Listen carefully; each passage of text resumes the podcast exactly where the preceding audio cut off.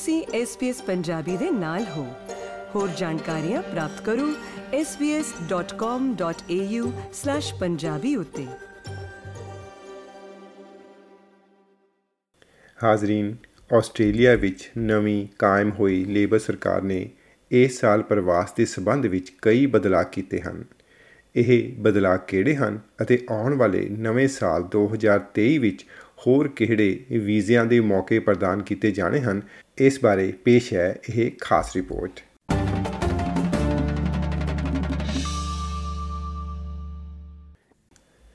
Anthony Albanese ਦੀ ਅਗਵਾਈ ਵਾਲੀ ਨਵੀਂ ਲੇਬਰ ਸਰਕਾਰ ਨੇ ਆਸਟ੍ਰੇਲੀਆ ਦੀਆਂ ਮਾਈਗ੍ਰੇਸ਼ਨ ਨੀਤੀਆਂ ਵਿੱਚ ਕੁਝ ਮਹੱਤਵਪੂਰਨ ਬਦਲਾਅ ਕਰਦੇ ਹੋਏ ਮਈ ਵਿੱਚ ਸੱਤਾ ਸੰਭਾਲਣ ਤੋਂ ਬਾਅਦ ਹੀ ਵੀਜ਼ਾ ਬੈਕਲੌਗ ਦੇ ਨਾਲ ਨਜਿੱਠਣਾ ਸ਼ੁਰੂ ਕਰ ਦਿੱਤਾ ਹੈ।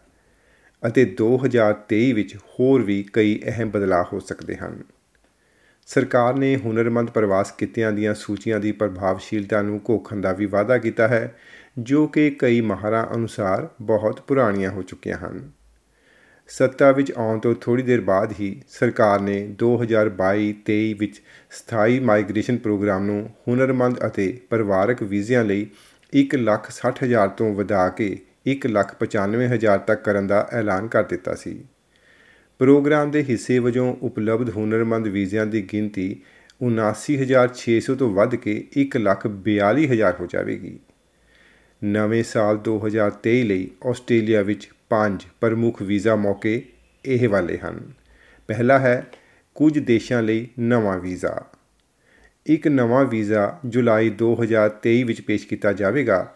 ਜੋ ਪ੍ਰਸ਼ਾਂਤ ਦੇਸ਼ਾਂ ਅਤੇ ਤੀਮੋਰ ਲੈਸਟੇ ਤੋਂ ਯੋਗ ਪ੍ਰਵਾਸੀਆਂ ਲਈ 3000 ਨਵੇਂ ਸਥਾਨ ਪ੍ਰਦਾਨ ਕਰੇਗਾ। ਪਹਿਲੀ ਜੁਲਾਈ 2023 ਤੋਂ ਪੈਸੀਫਿਕ ਦੇਸ਼ਾਂ ਜਿਵੇਂ ਕਿ ਸੋਲੋਮਨ ਆਈਲੈਂਡਸ ਦੇ ਕਾਮਿਆਂ ਕੋਲ ਇੱਕ ਨਵੇਂ ਆਸਟ੍ਰੇਲੀਆਈ ਵੀਜ਼ੇ ਤੱਕ ਪਹੁੰਚ ਹੋ ਸਕੇਗੀ। ਨਿਊਜ਼ੀਲੈਂਡ ਵਾਸੀਆਂ ਲਈ ਤਰਜੀਹੀ ਪ੍ਰਕਿਰਿਆ, ਇਹ ਹੈ ਜੀ ਦੂਜਾ ਬਦਲਾਅ। ਆਸਟ੍ਰੇਲੀਆ ਵਿੱਚ ਰਹਿ ਰਹੇ ਨਿਊਜ਼ੀਲੈਂਡ ਦੇ ਲੋਕਾਂ ਨੂੰ ਨਿਊਜ਼ੀਲੈਂਡ ਸਟ੍ਰੀਮ ਵਿੱਚ skilled independent subclass 189 visa ਅਰਜ਼ੀਆਂ ਦੀ ਤਰਜੀਹੀ ਪ੍ਰਕਿਰਿਆ ਦਾ ਲਾਭ ਹੋ ਸਕੇਗਾ।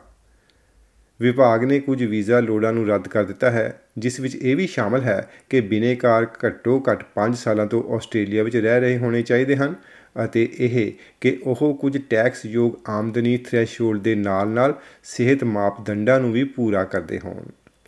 ਤੇ ਤੀਜਾ ਬਦਲਾਅ ਹੈ ਜੀ, ਰਾਜ ਪ੍ਰਯੋਜਿਤ ਵੀਜ਼ਾ ਹਾਸਲ ਕਰਨ ਸੰਬੰਧੀ। ਗ੍ਰਹਿ ਮਾਮਲਿਆਂ ਦੇ ਵਿਭਾਗ ਦੇ ਇੱਕ ਬੁਲਾਰੇ ਨੇ ਕਿਹਾ ਕਿ ਵਿਭਾਗ ਨੇ 2022-23 ਵਿੱਚ ਰਾਜ ਅਤੇ ਪ੍ਰਦੇਸ਼ ਨਾਮਜ਼ਦ ਵੀਜ਼ਾ ਉਪ ਸ਼੍ਰੇਣੀ 190 ਵਾਸਤੇ 31000 ਸਥਾਨਾਂ ਦਾ ਇੱਕ ਯੋਜਨਾ ਪੱਧਰ ਨਿਰਧਾਰਿਤ ਕੀਤਾ ਹੈ ਅਤੇ ਨਾਲ ਹੀ ਖੇਤਰੀ ਸ਼੍ਰੇਣੀ ਉਪ ਸ਼੍ਰੇਣੀ 491 ਵਿੱਚ 34000 ਹੋਰ ਸਥਾਨਾਂ ਨੂੰ ਵਧਾਇਆ ਹੈ। ਜੋ ਰਾਜ ਅਤੇ ਪ੍ਰਦੇਸ਼ ਸਰਕਾਰਾਂ ਦੁਆਰਾ ਨਾਮਜ਼ਦ ਕੀਤੇ ਜਾਂਦੇ ਹਨ।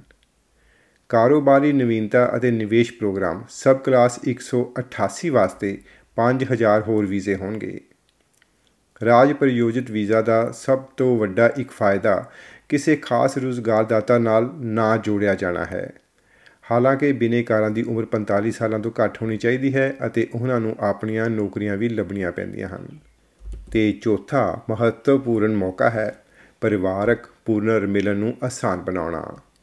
ਐਲਬਨੀਜ਼ੀ ਸਰਕਾਰ ਨੇ 2022-23 ਵਿੱਚ ਮੰਗ ਸੰਚਾਲਿਤ ਪਾਰਟਨਰ ਵੀਜ਼ੇ ਦੀ ਸ਼ੁਰੂਆਤ ਕਰਦੇ ਹੋਏ ਪਰਿਵਾਰਾਂ ਲਈ ਮੁੜ ਇਕੱਠੇ ਹੋਣਾ ਆਸਾਨ ਬਣਾ ਦਿੱਤਾ ਹੈ।